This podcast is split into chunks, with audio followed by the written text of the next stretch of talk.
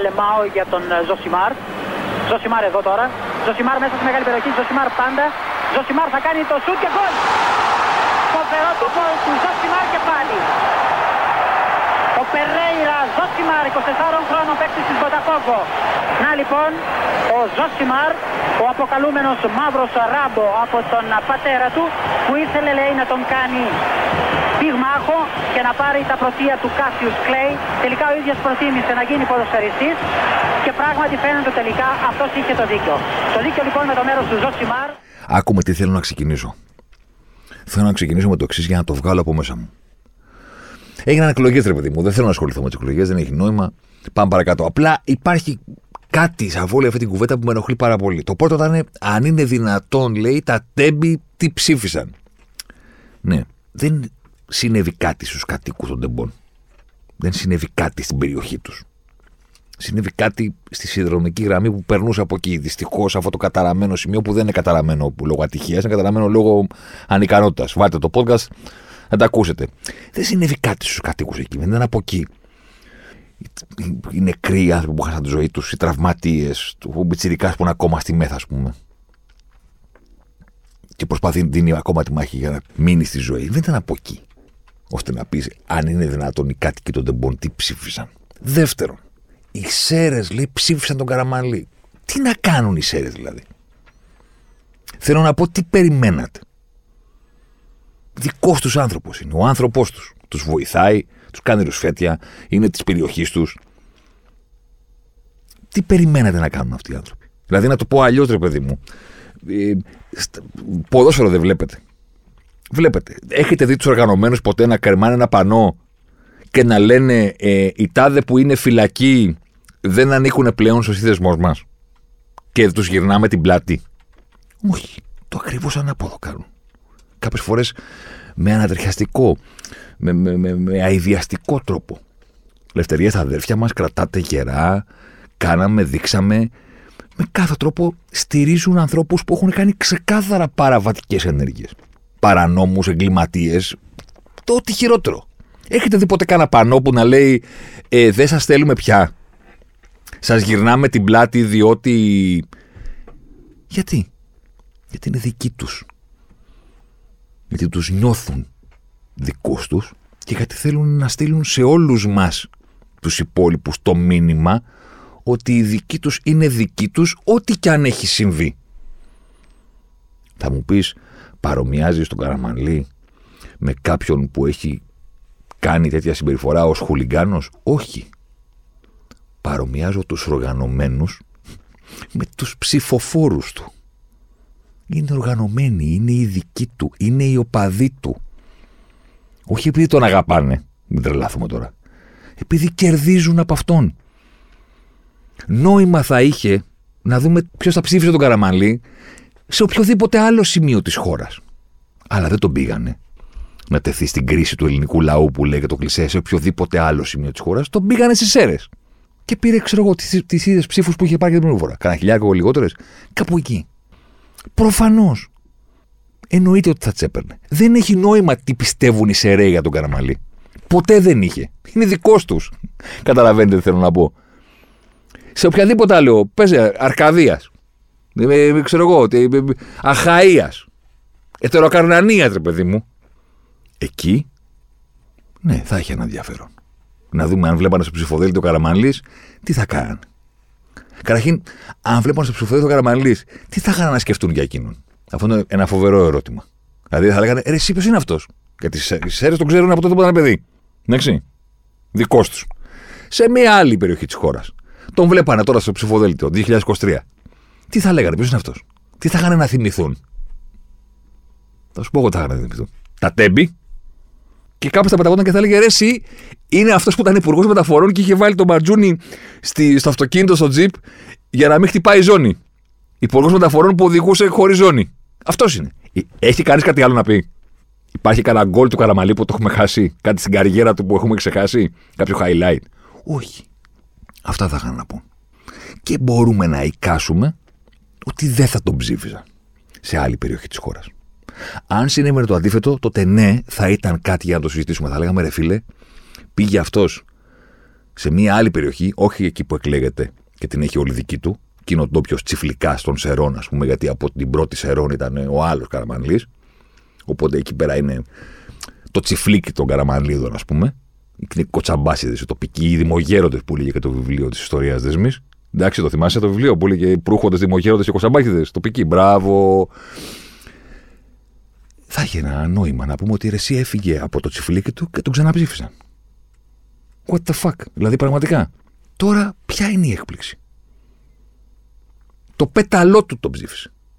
Το πίμνιό του, ρε παιδί μου. Οι δικοί του άνθρωποι. Όχι λόγω αγάπης. Λόγω το ότι. Λόγω επειδή. Ξέρεις. Εδώ εμείς σε βγάζουμε σένα και εσύ μας προσέχεις. Κατάλαβες; Αυτό είναι όλο. Και τι περιμένετε αυτό; Επειδή έγινε το δυστύχημα στα τέμπη να έρθει αυτή η συμφωνία μεταξύ των Σεραίων και του Καραμανλή. Είναι δυνατόν; Από πού το περιμένετε αυτό; Τι τους νοιάζει τους Σεραίους τι έγινε; Σαν τα πέταλα των οργανωμένων. Και πάμε παρακάτω. Πάμε και στην ΑΕΚ. Όταν πήρε το ποτάσμα η Ένωση, πήρα αρκετά μηνύματα που μου λέγανε ρε, εσύ είναι δυνατόν, πήρε το ποτάσμα η ΑΕΚ και δεν έκανες ένα podcast αφιερωμένο κτλ. κτλ, κτλ. Ναι, ok, okay, το ακούω. Από την άλλη, και τι να προσθέσεις; Δηλαδή, θέλω να πω όσες φορές μιλήσαμε για την ΑΕΚ, για το, τη μάχη του πρωταθλήματος, για τα δεδομένα των ομάδων, για το τι κάνουν στο χορτάρι, δεν υπήρχε κάτι να προσθέσεις. Όσοι ακούτε το συγκεκριμένο podcast, παρένθεση, κι άλλα subscribe και άλλα follow στο Spotify, μπορούμε ακόμα περισσότερο να ανέβουμε. Κλείνει παρένθεση. Κάντε το δηλαδή, είναι κάτι. Και όσοι διαβάζουν ξέρω εγώ, αφιερώματα που κάνουμε στο Sport 24 με τα στοιχεία της Σόπτα και όσοι βλέπουν Game Night ή οτιδήποτε, θέλω να πω με όλους τους τρόπους σε όλες τις πλατφόρμες, podcast, κείμενο, YouTube, εκπομπές, τα πάντα, η αποθέωση από μέρους μου στην άκρη έχει γίνει. Όχι γιατί τη γουστάρω, αλλά γιατί το άξιζε με αυτά που έκανε στο χορτάρι. Δηλαδή, πόσες φορές να σταθώ και να πω τα ίδια πράγματα όσον αφορά το πόσο ξεχωριστή ήταν φέτος η ΑΕΚ. Γι' αυτό δεν το έκανα. Καταλαβαίνω ότι οι φίλοι της θα θέλανε να ξέρεις συγκεντρωτικό, αποθεωτικό στο φινάλε, ρε παιδί μου, αλλά δεν είχα κάτι καινούριο να προσθέσω. Είχαμε πει ότι πηγαίνει στο ποτάλιμα να το πάρει όσοι καλύτερο ομάδα τους υπόλοιπους. Μακράν. Ένας καλή πάνω από τους άλλους. Χωρίς αυτό να σημαίνει ότι ο Παναθηναϊκός δεν διεκδίκησε και δεν είχε τα δικά του όπλα. Ναι, προφανώς. Η ΑΕΚ ήταν από πάνω. Και καταλαβαίνω ότι κάποιοι θα λένε αφού ήταν από πάνω, γιατί το πήρε τελευταία αγωνιστική, γιατί έτσι είναι το ρημάδι το ποδόσφαιρο. Χάνεις κάποια παιχνίδια, κάπου στέκεσαι άτυχος, κάπου οι άλλοι μπορεί να στέκονται τυχεροί. Πηγαίνεις μέχρι το τέλος. Γίνεται, είναι στη φύση του αθλήματος. Τώρα, ο τελικός, το double και ο τρόπος αυτός που, που ήρθε αυτή η επιτυχία, ε, μας δίνει μια αφορμή να επιστρέψουμε στην ΑΕΚ. Να επιστρέψουμε με τον τίτλο τον πολύ απλό, ας πούμε. Η ΑΕΚ πήρε τον double με 10 παίχτες, γιατί όταν έπαιζε με 11 δεν είχε καμία σχέση με τους υπόλοιπους. Χοντροχωμένο, υπεραπλούστευση, αλλά καταλαβαίνετε θέλω να πω. Θέλω να πω ότι θα μπορούσε κάλλιστα η αποβολή του Ρότα να στοιχήσει το κύπελο στην ΑΕΚ. Δηλαδή, άμα μένεις με 10 παίχτες στο 6, είναι η μεγαλύτερη αλλίωση των συνθήκων του αγώνα που μπορεί να γίνει στο ποδόσφαιρο. Δεν υπάρχει άλλη. Θα μπορούσε να τη στοιχήσει το κύπελο.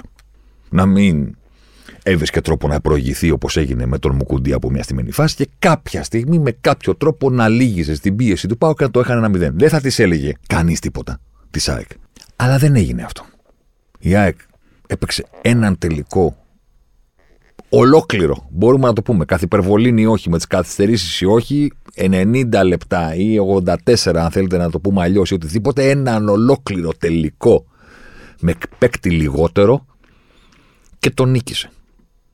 Και αν υπολογίσει κάποιος το πόσο δύσκολο είναι να παίζεις με παίχτη λιγότερο στο ποδόσφαιρο, αν προσθέσεις το γεγονός ότι μιλάμε για τελικό, άρα έχεις απέναντί σου έναν τουλάχιστον εισάξιο αντίπαλο, ίδιου επίπεδου πάνω κάτω, δεν παίζεις δηλαδή με τον τελευταίο, γιατί τον τελευταίο μπορεί να τον κερδίσεις με ένα παίχτη λιγότερο.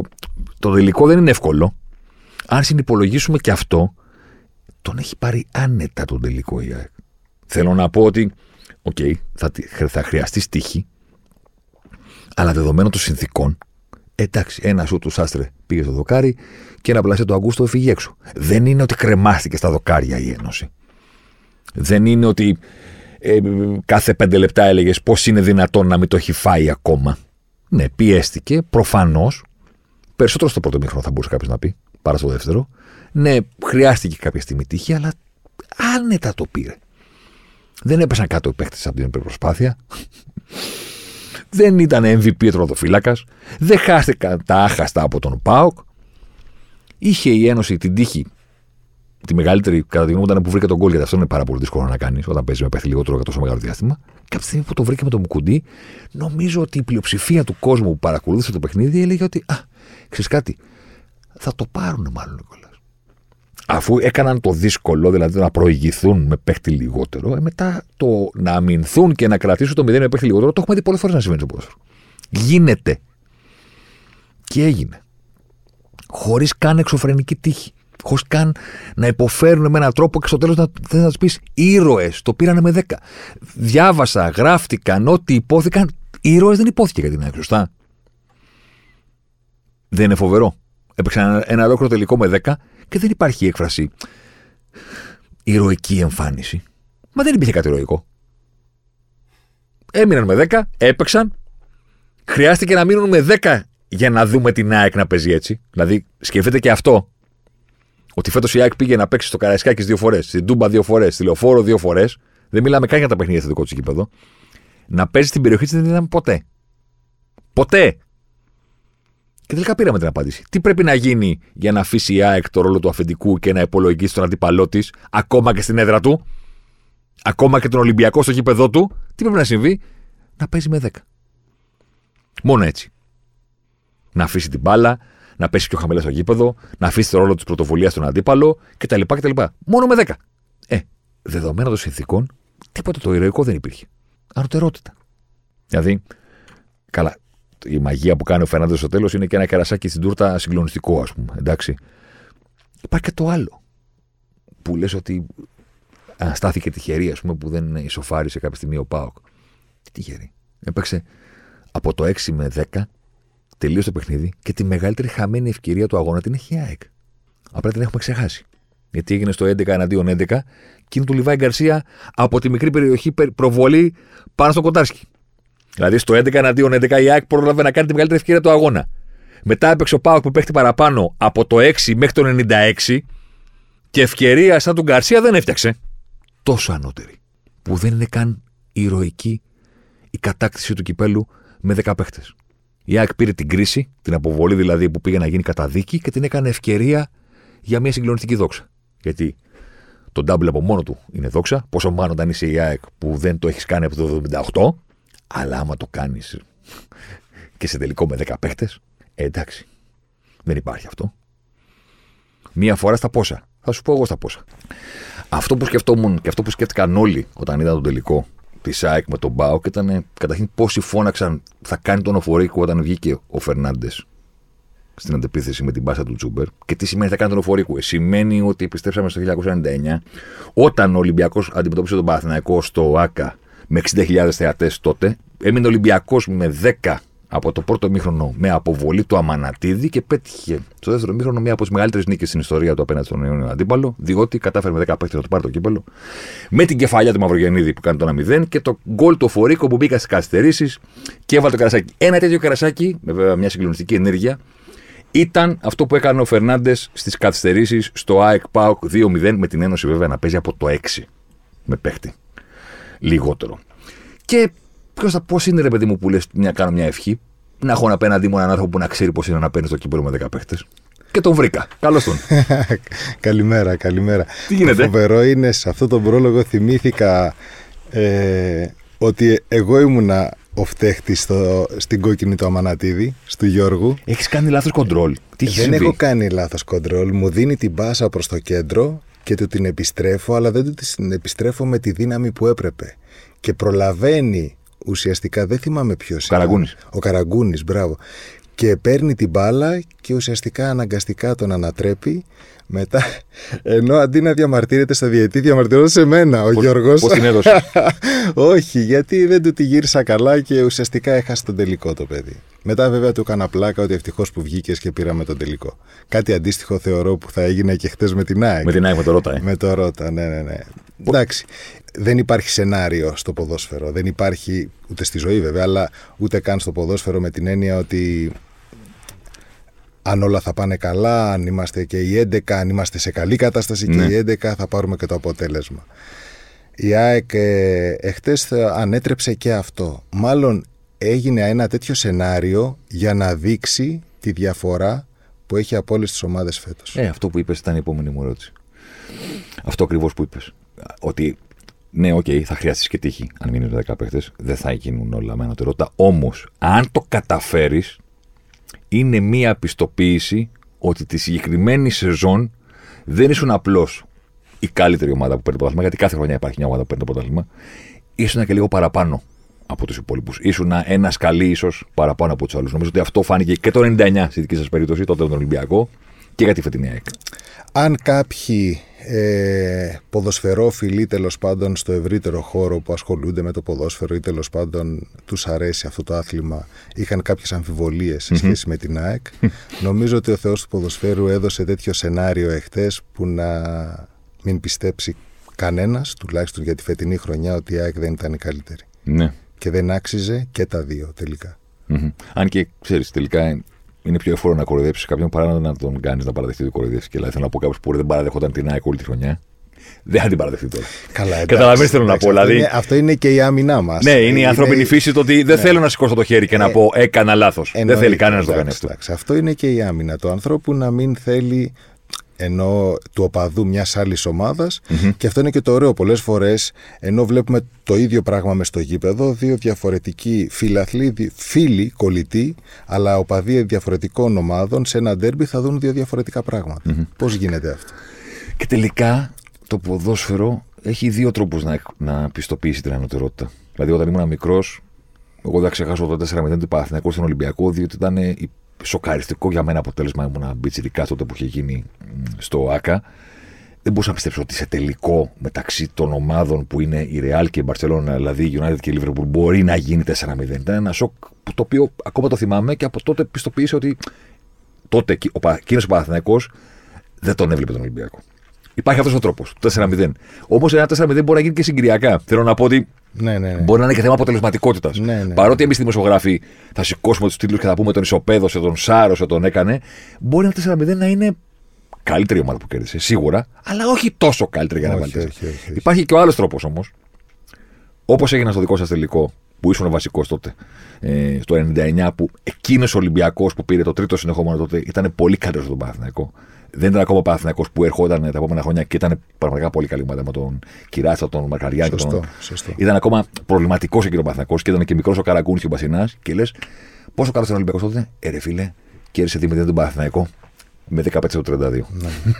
Η φετινή ΑΕΚ, λες ρε φίλε, έκανε double. Που οι, οι περισσότεροι φίλοι που το παρηγήσαν είναι το πρώτο που έχουν δει. Το 78 είτε δεν το θυμούνται, είτε δεν, ζου- δεν ζούσαν.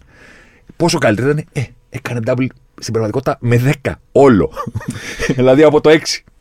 Η φετινή ΑΕΚ είναι η αποθέωση καταρχήν ε, της αναγνώρισης ενός ολόκληρου ρόστερ. Δηλαδή όπως το διαχειρίστηκε ο αλμειδα ε, θεωρώ τουλάχιστον το 90% των παικτών πρέπει να είχαν συμμετοχή και συμμετοχή όχι απλά κάποιες αλλαγές, ε, συμμετοχή σε σημαντικά μάτς όπως ακόμα και στον τελικο Ε, το ένα είναι αυτό που ε, είναι η αποθέωση της ΑΕΚ για τη φετινή χρονιά. Το άλλο είναι ε, ο τρόπος παιχνιδιού. Ο τρόπος παιχνιδιού δεν είναι ελληνικός.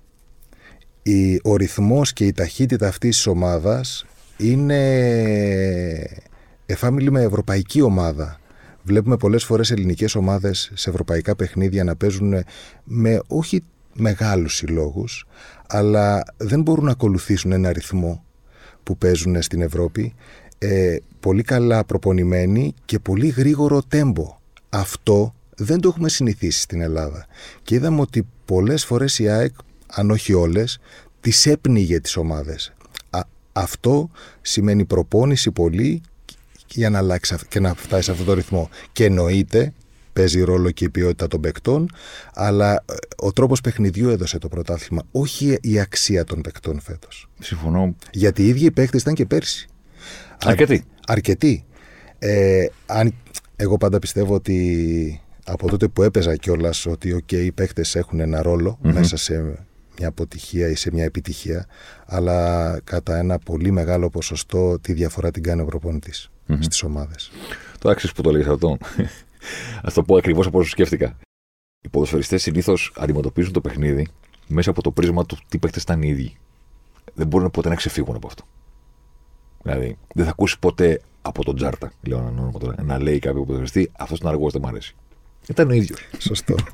Οπότε ο Τσάρτα θα σου πει η τεχνική, το χτύπημα στην μπάλα, η υποδοχή κτλ. Ο Καραγκούνης, ας πούμε, δεν μπορεί ποτέ να παραδειχθεί κάποιον ο οποίος είναι όρθιος κάθε στο κέντρο και να Θέλει κάποιον να βλέπει να παίζει όπως έπαιζε εκείνος. Ναι, να ναι, είναι ναι, συνέχεια κοντά στην μπάλα. δεν το λέω καθόλου προσβλητικά, το λέω πάρα πολύ ευθύ τρόπο. Εσύ δεν θα το δει το ποδόσφαιρο θα το δει ο Τζιοβάνι. Ο Τζιοβάνι θα πει: Η δική μου ενέργεια κάνει διαφορά. Σωστό. Εσύ που ήσουν αυτός που ήσουν στο κέντρο και για τον Όφη και για τον Ολυμπιακό και μετά στον Ηρακλή και σε όλες τις ομάδες έπαιξες πάνω από 100 παιχνίδια. Που σημαίνει ότι ήσουν πάντα παρόν, άρα κάτι, κάτι έβλεπαν οι, κάτι είχα. οι προπονητές. κάτι είχες. Όμως θα μου μιλήσεις για το ποδόσφαιρο από το πρίσμα του εργαλείου, του παίκτη του προπονητή, του παίκτη που θέλει να κάνει το σωστό και ας αφήσει τους υπόλοιπους να κάνουν τη διαφορά. Δεν ξέρω αν. Δεν ξέρω αν είναι ακριβώς αυτό. Δεν ξέρω ναι. αν είναι ακριβώς αυτό. Καταλαβαίνω όμως τι θες να πεις και σίγουρα καθένας από τα βιώματά του και από τις προσλαμβάνουσες μπορεί να, ε, να σχηματίσει εικόνα και για τους άλλους. Αλλά εγώ ήμουν πάντα ε, εστίαζα στον τρόπο Θεωρώ το ότι, τι κάνουμε όλοι μαζί. Θεωρώ, θεωρώ ότι στο σύγχρονο ποδόσφαιρο δεν υπάρχουν ποδοσφαιριστές εκτός λίγων εξαιρέσεων πολύ μεγάλα αστέρια και μην αναφέρω πάλι ε, Μέση και, και, που μπορούν να, ε, να αλλάξουν την ιστορία ενός αγώνα. Τον αγώνα τον αλλάζει μια ομάδα. Τον αλλάζει ένας τρόπος παιχνιδιού. Ακόμα και όταν χάνεις, αν υπάρχει τρόπος παιχνιδιού, αυτό το πράγμα μπορεί να γυρίσει. Σίγουρα όμως, όπως είπα και πριν, παίζει ρόλο και η ποιότητα των παιχτών. Ναι. Από ένα σημείο και μετά, αυτό προσθέτει όμως. Αν δεν υπάρχει το πρώτο, ως ε, ε, κινητήρια δύναμη, δεν θεωρώ, θυμάμαι για παράδειγμα, θα, θα σου πω παραδείγματα δικά μου και ειδικά στο υψηλό επίπεδο όπως ήταν το Ολυμπιακού, σε ευρωπαϊκά και Champions League παιχνίδια, ε, πάντα ξεκινούσαμε με έναν τρόπο παιχνιδιού. Δηλαδή λέγαμε θα την κάνουμε από εδώ, θα πάμε από εκεί. Όχι όμως και όπως λέω πολλές φορές, ο Έλληνας ξέρει να παίζει, ποδόσφαιρο, ξέρει να παίζει μπάλα, δεν ξέρει ποδόσφαιρο. Δηλαδή ποτέ δεν μας κάναν τακτική. Ποτέ δεν μεγαλώσαμε ή δεν μεγαλώνουν τα παιδιά με τακτική. Τα τελευταία χρόνια γίνεται μια προσπάθεια, αλλά δεν έχουμε φτάσει στο επίπεδο που είναι οι άλλες ομάδες. Αυτή είναι η διαφορά μας από τις άλλες ομάδες. Από τις ευρωπαϊκές ομάδες. Όταν ξεκινούσε λοιπόν το παιχνίδι, πάντα ξεκινούσαμε κάτι να παίξουμε. Φυσικά. Εντάξει, ένα προπονητής κάτι έλεγε. Έναν τρόπο. Όταν όμως κάτι δεν πήγαινε καλά, αμέσως όπως είπες και εσύ, έψαχνε τον Τζιοβάνι. Ναι. Έψαχνε τον Τζόρτζεβιτς, έψαχνες παίκτες οι οποίοι θα αλλάξουν τη ροή του παιχνιδιού. Αλλά δεν υπήρχε σύστημα από ένα σημείο και μετά, γιατί σε έπιανε πανικός ότι θα χάσω, άρα έψαχνες τους καλούς. Αυτό δεν είναι τρόπος παιχνιδιού. Όχι. Και γι' αυτό δεν μπορείς να πετύχεις και τίποτα έτσι. Γιατί οι ξένες ομάδες σε 95 ε, λεπτά παίζουν ακριβώς το ίδιο.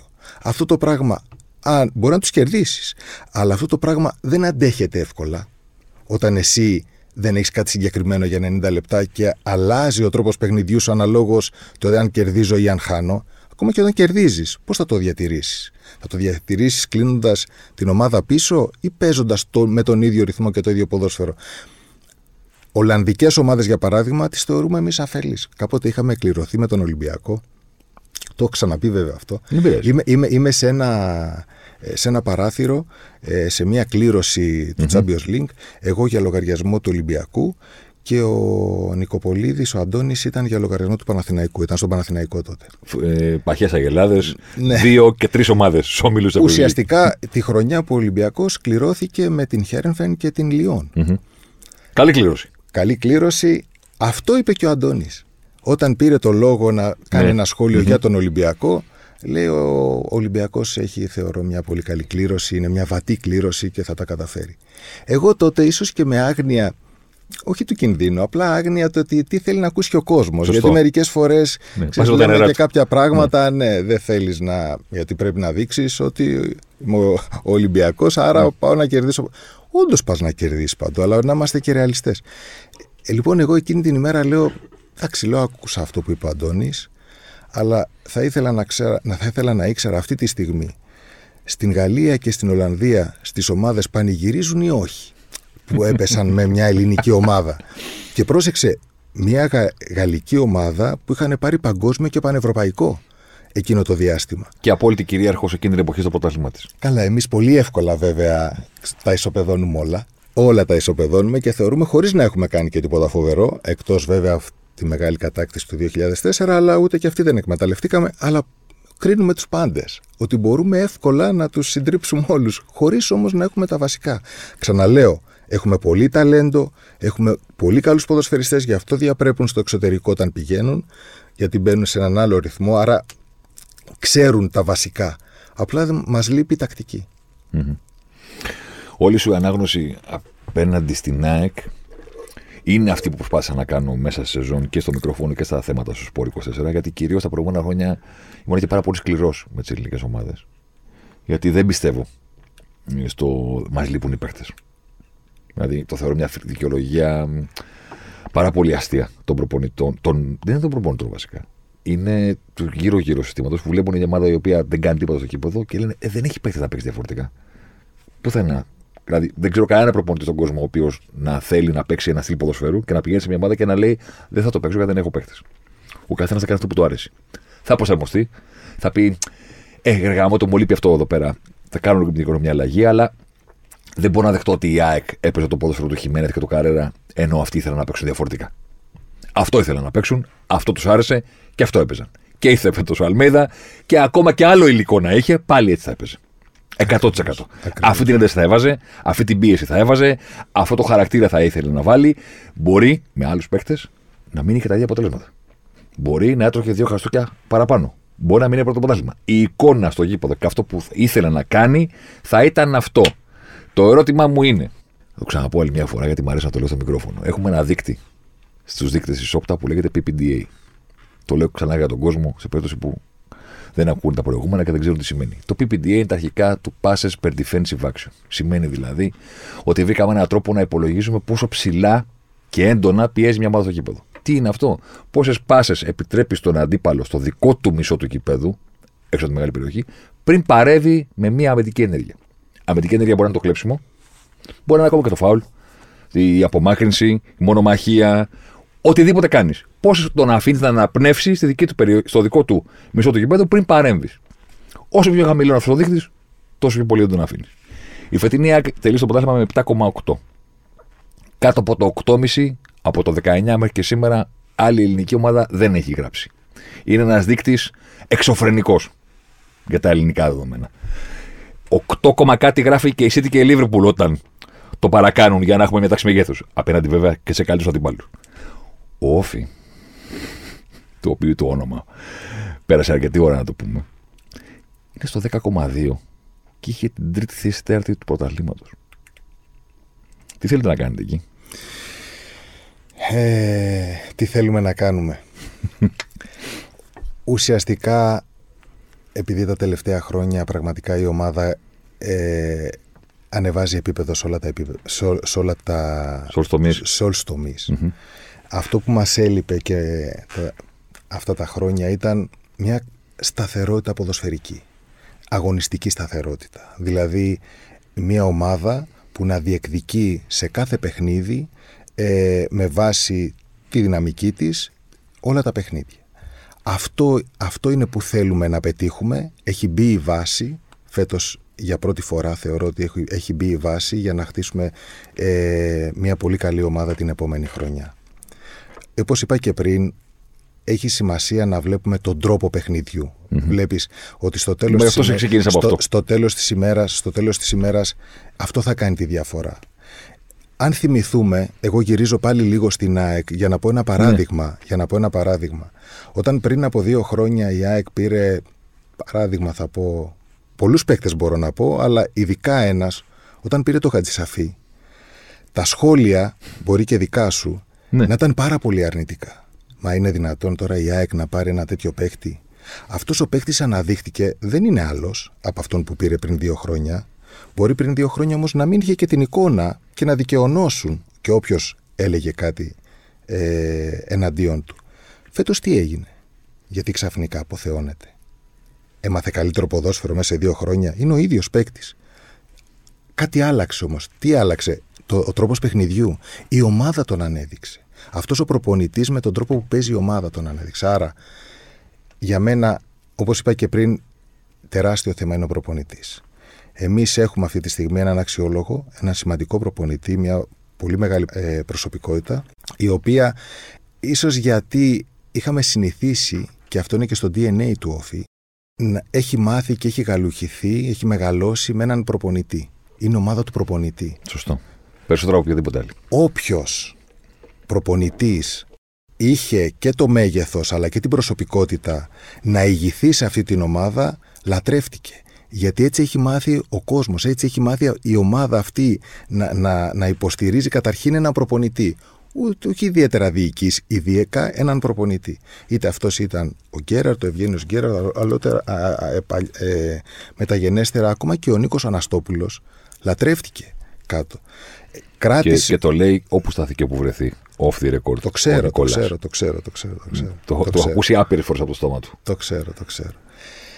Λοιπόν, εμείς ουσιαστικά ψάχνουμε την ποδοσφαιρική μας, ουσιαστικά ψάχναμε όλο αυτό το διάστημα την ποδοσφαιρική μας ταυτότητα και την ποδοσφαιρική μας σταθεροτητα Ε, γιατί υπήρχαν χρονιές που φτάσαμε την πρώτη χρονιά και όλας βγήκαμε Ευρώπη, την επόμενη όμως κινδυνεύσαμε. Μετά ξανά παρά ένα παιχνίδι πήγαμε πάλι να βγούμε Ευρώπη. Αυτό κούρασε. Ε, ναι, αλλά είναι η διαδικασία όμως. Σωστό, σωστό. 100% και αν κάνεις το ποδόσφαιρο, τα κάνεις όλα σωστά. Αν πούμε ότι ποια είναι τα σωστά. Να πάρεις καλούς παίκτες, να έχεις τις εγκαταστάσεις σου, να υπάρχουν.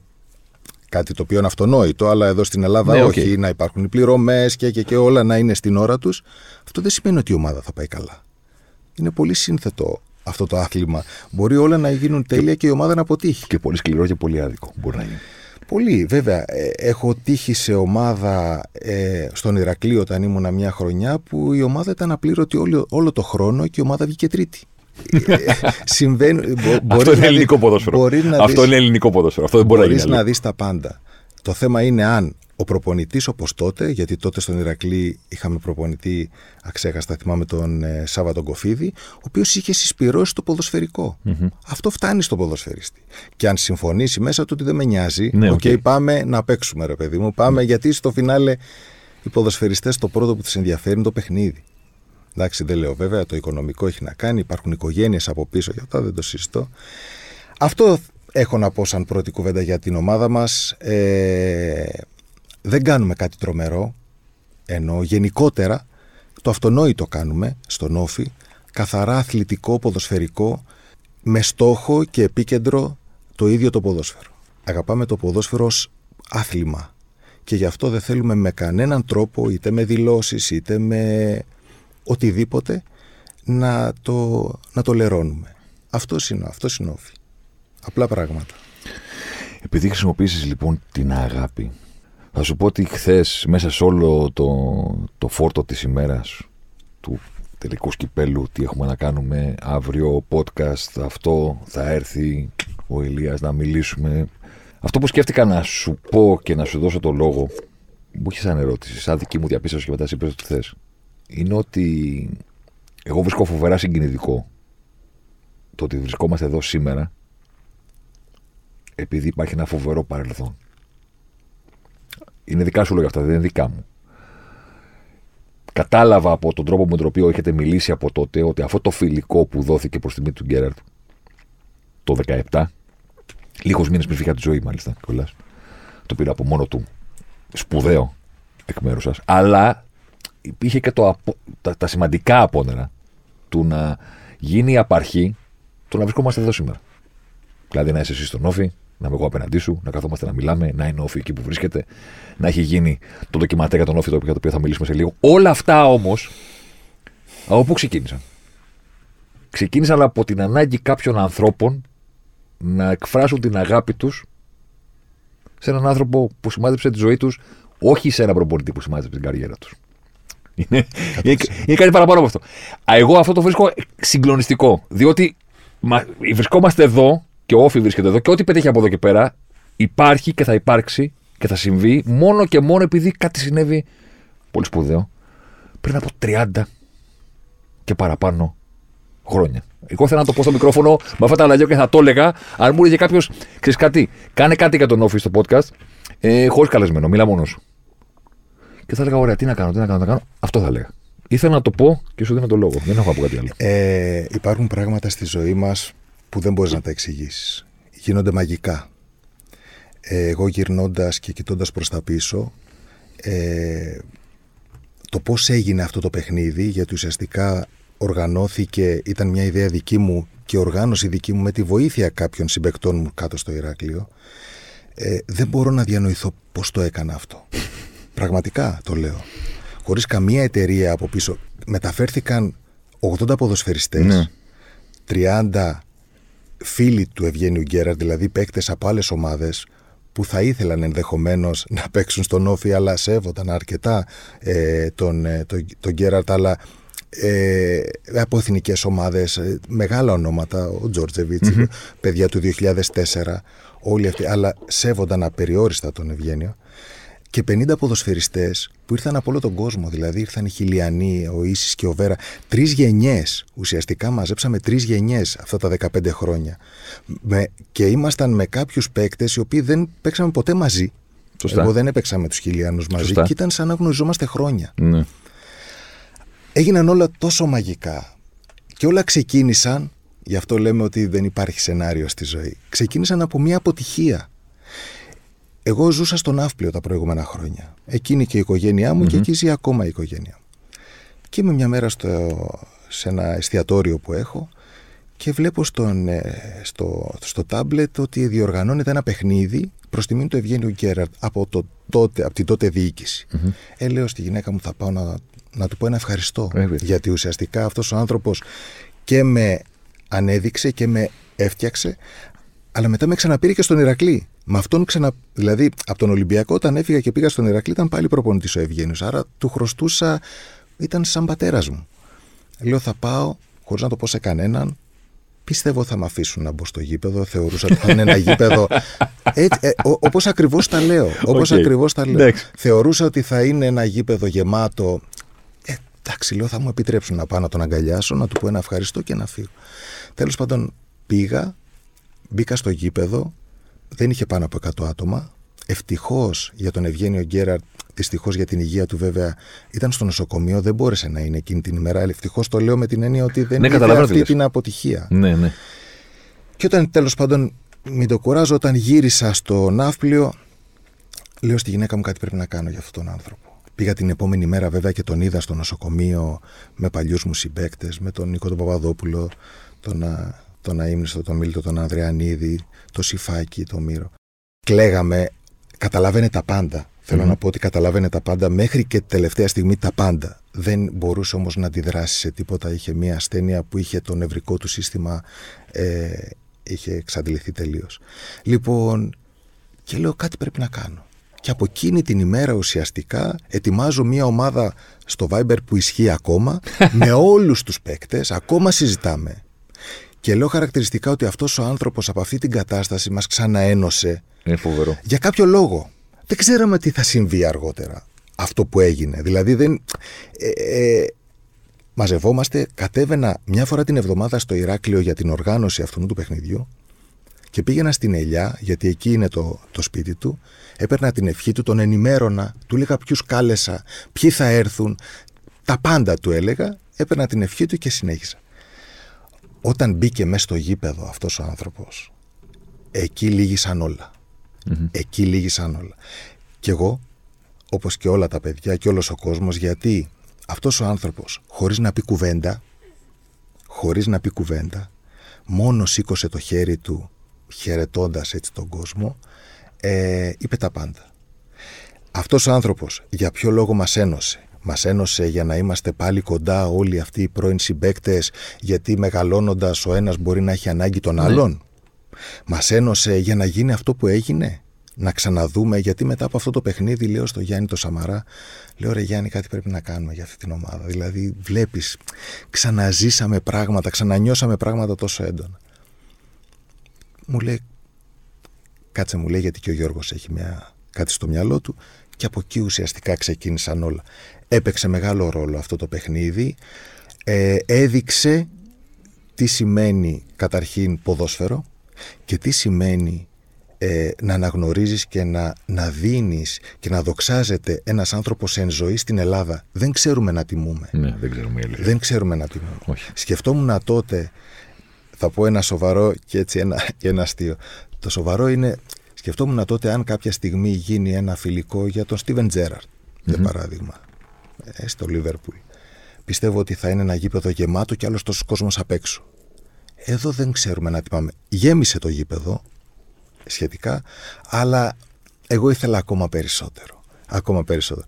Το αστείο είναι ότι έλεγα τότε χαριτολογώντα ότι με πήρε και ο Μπέκαμ και θέλουν ένα φιλικό για τον ε, Φέργισον και να πάω να το οργανώσω. Γιατί μετά τον, ε, τον Ευγένη. όλη την τεχνολογία. ναι, ναι, ναι, το ναι, τώρα έχω το know-how. Φοβερό είναι. Ήταν μαγικό. Και ό,τι έγινε τότε ήταν μαγικό. Ε, λέω επίσης άλλο ένα περιστατικό. Είμαι στο κέντρο του Ηρακλείου. Εγώ κάνω έτσι μια προσπάθεια όπως αρκετός κόσμος τέλος πάντων με την Εκκλησία.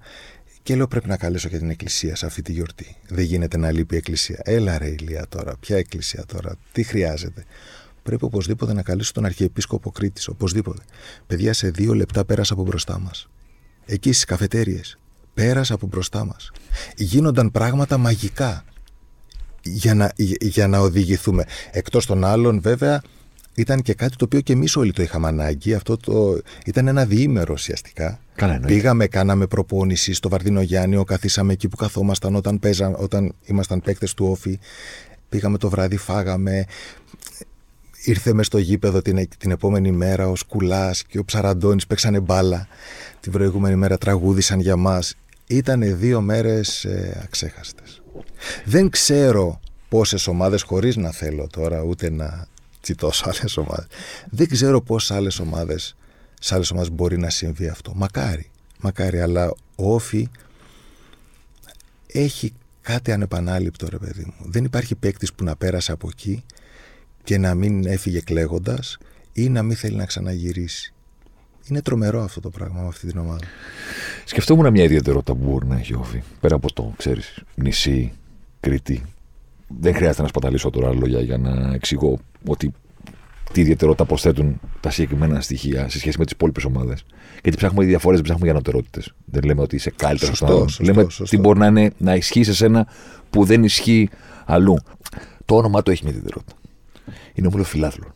Όπως καμιά φορά είχα ακούσει κάποιος παλιότερος από μένα, με κοιτάει τώρα και ο Νίκο στη γωνία, που λένε δεν πρέπει ποτέ να ξεχνάς, μου λένε ότι ο Ολυμπιακός είναι όμιλο συνδεσμό φιλάθλου. Δηλαδή, ναι μην κρίνεις αυστηρά τον κόσμο και το τι κάνει ο Ολυμπιακός για τον κόσμο του, γιατί είναι στο όνομά του ότι πρέπει να ακούει τον κόσμο του. Με τον ίδιο τρόπο, το όνομα του Όφη. Έχει μέσα του τον κόσμο του.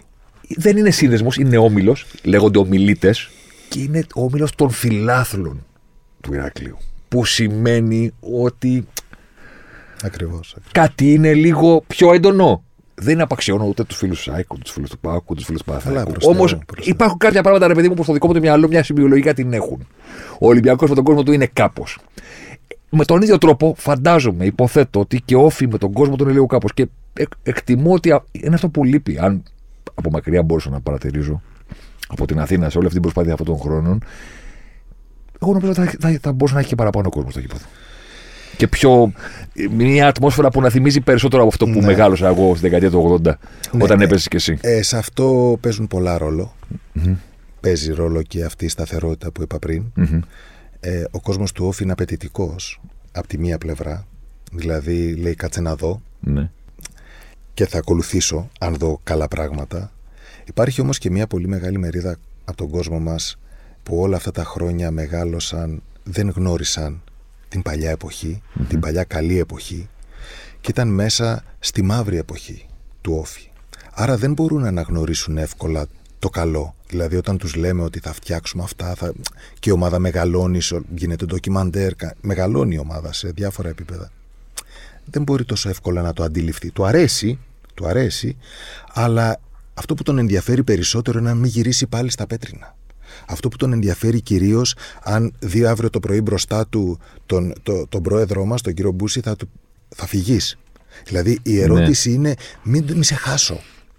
Άρα, αρκετά πράγματα δεν μπορεί να τα συνειδητοποιήσουν και γι' αυτό πολλές φορές έτσι δεν τους αδικώ σε κάποιες αντιδράσεις τους. Γιατί δεν έχουν νιώσει τα καλά χρόνια και όταν μέσα σε όλα αυτά τα δύσκολα χρόνια ε, βιάστηκε η ομάδα, ουσιαστικά θέλουν το χρόνο τους για να αντιληφθούν.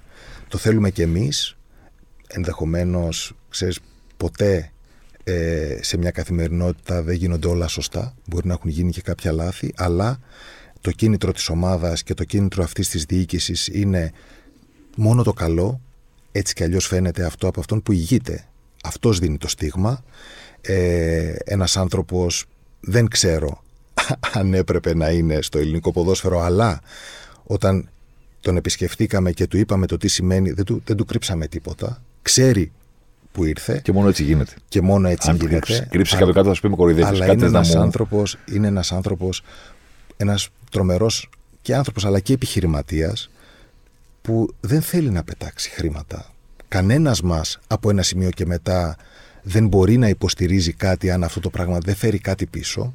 Γι' αυτό προσπαθούμε να μεγαλώσουμε τον όφη σε όλα τα επίπεδα για να βάζει ενδεχομένως όταν χρειάζεται, αν και εφόσον χρειάζεται. Έχει ήδη βάλει πάρα πολλά χρήματα, έχει φέρει την ηρεμία, την, την αξιοπιστία σε όλα τα επίπεδα και στο Ηράκλειο. Αναγνωρίζεται από όλη την Ελλάδα αυτή η προσπάθεια. Δεν ξεχνώ ότι τα πρώτα χρόνια όλοι ήθελαν, ακόμα και οι αντίπαλες ομάδες, να πετύχει αυτό, γιατί φαίνονταν τόσο όμορφο και τόσο υγιές. Αλλά όπως έχω ξαναπεί πολλές φορές, στην πορεία των χρόνων μπορεί να αλλάξουν κάποια, πράγμα, κάποια πρόσωπα. Ε, αυτός ο άνθρωπος δεν πρέπει να φύγει. Mm-hmm. Αυτός είναι η εγγύηση για τα επόμενα χρόνια της ομάδας. Εγώ αν δεν είχα τη δυνατότητα να μιλήσω ούτε μαζί σου ούτε με κανέναν άλλον και ήμουν από αυτούς που ξέρεις, τους αρέσει να παίζουν στοίχημα μακροχρόνια και τέτοια πράγματα ή προβλέπουν την επόμενη σεζόν, θα έλεγα ότι ρε, εσύ, αυτοί έρχονται. δηλαδή, πώ έλεγα πριν για τους δείκτες της πίεσης, ενέργειες στην αντίπαλη περιοχή.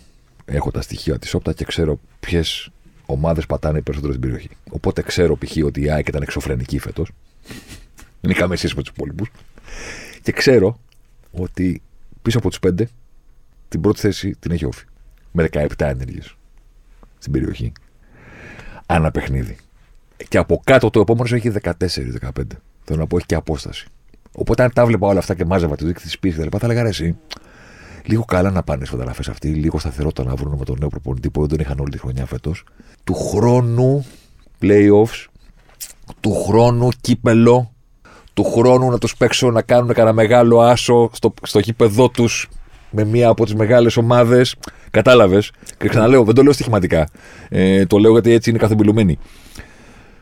Η δική σας ε, ε, αίσθηση ποια είναι, γιατί εγώ νομίζω ότι πρέπει, ήρθε σταθερότητα, ήρθαν τα πάνω κάτω, ήρθαν τα υπόλοιπα. Τώρα ξέρεις, είναι η ώρα που πάμε λίγο παρακάτω. Κάτι μου λείπει. Κάτι θέλω από αυτή την ομάδα και από το συγκεκριμένο γκρουπ ανθρώπων και στο γήπεδο και έξω από το γήπεδο. Νομίζω ότι έχουμε όλα τα στοιχεία η επόμενη χρονιά να είναι μια πολύ καλή χρονιά για μας. Με αρχή, μέση και τέλος, γιατί φέτος δεν ξεκινησαμε καλά και το βρήκαμε στην πορεία. Νομίζω ότι φέτος υπάρχει και ήδη ένα ικανότατο σε αριθμό και σε ποιότητα ρόστερ, ήδη. Υπάρχει ο ίδιος προπονητής, υπάρχουν τα στοιχεία, τα συστατικά για να πάει όλο αυτό καλά συζητάμε και είμαστε σε συζητήσεις να φέρουμε ουσιαστικά και κάποιους ε, επίσης καλούς παίκτες για να συμπληρώσουν έτσι το ρόστερ μας. Νομίζω ότι το χαρακτηριστικό αυτής της ομάδας εκτός από το υλικό, εκτός από τον προπονητή είναι η σταθερότητά της και η ηρεμία της τη δύσκολη στιγμή. Αυτό επίσης είναι, ε, είναι κάτι το οποίο ε, ταράζει τις ομαδες Δηλαδή την δύσκολη στιγμή μετά από δύο απανοτές ήττες αν υπάρχουν κλονήσεις, αν υπάρχει ε, εσωστρέφεια, αν υπάρχει γκρίνια, αν, αν αυτό που ξέρουμε, όπως λέω πολλές, πολλές φορές, στη ζωή δεν κάνουμε αυτό που ξέρουμε, κάνουμε αυτό που αντέχουμε. Αν αντέξεις την πίεση του κόσμου, γιατί έχουμε κόσμο και πολύ πιεστικό, των δημοσιογράφων και μείνεις προσιλωμένος στο στόχο. Υπάρχει η διοίκηση, το έχουμε αποδείξει. Υπάρχουν οι άνθρωποι που μπορούν να το αντέξουν αυτό. Τώρα έχουν μπει και τα συστατικά μέσα στις τέσσερις γραμμές, γιατί όπως και να έχει, ό,τι γίνεται μέσα. Ε, βέβαια. Αλλά και απ' έξω γίνονται. Άρα ό,τι γίνεται έξω μπαίνει μέσα και το μέσα επηρεάζει το απ' έξω. Όλοι γι' αυτό δουλεύουμε βέβαια. Ποδοσφαιρική ομάδα είμαστε, γι' αυτό εργαζόμαστε καθημερινά για να μην λείψει τίποτα. Αλλά νομίζω ότι είμαστε στην κατάλληλη στιγμή να κάνουμε το επόμενο βήμα. Ο στόχος έτσι κι αλλιώς, όπως τέθηκε από πέρσι, είναι η Εξάδα. Θα μου πεις, είναι αποτυχημένη η φετινή χρονιά; Κυριολεκτικά, αφού δεν πέτυχε στο στόχο, ναι. Αλλά ο τρόπος που τελείωσε η χρονιά, τη χρονιά η ομάδα, ε, μόνο αισιοδοξία και μια πολύ ωραία ατμόσφαιρα. Υπάρχει αυτή και μια προσμονή για την επόμενη χρονιά. Πολλοί κόσμος ήδη περιμένει κάποιες μεταγραφές, να πάρει τα διαρκείας. Έχει βοηθήσει πάρα πολύ και το ντοκιμαντέρ. Έχω ακούσει κόσμο να λέει ότι θα πάρω κι εγώ φέτος. Ναι. Ε, είναι τρομερό αυτό το που έχει συμβεί. Το λέω από μόνος μου πριν με ρωτήσεις.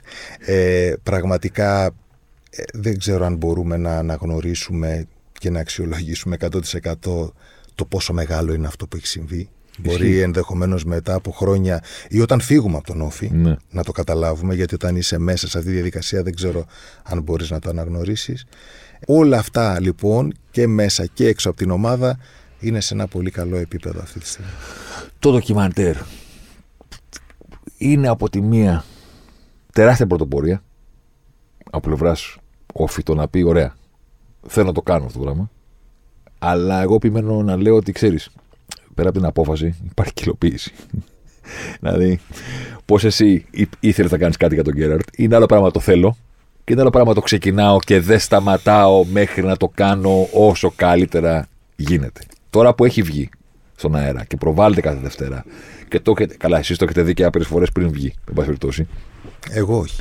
Όχι. Εγώ Για όχι. πες. Εγώ δεν. Τι το βλέπεις κανονικά κάθε εβδομάδα; Ακριβώς. Αλήθεια. Ναι, ναι, ναι. ναι. Θα τρελαθώ. Ε, εγώ δεν είμαι όπως άλλοι που το έχουν δει. Εγώ το βλέπω. Καταρχήν να σου πω την αλήθεια, και αν μου λέγανε να το δω, Ναι, εγώ είμαι στη φάση που περιμένεις ένα παιδί και δεν ξέρεις το φύλο. ναι, οκ. Και έχεις πάρει μια απόφαση να μην το μάθεις μέχρι και να γεννηθεί.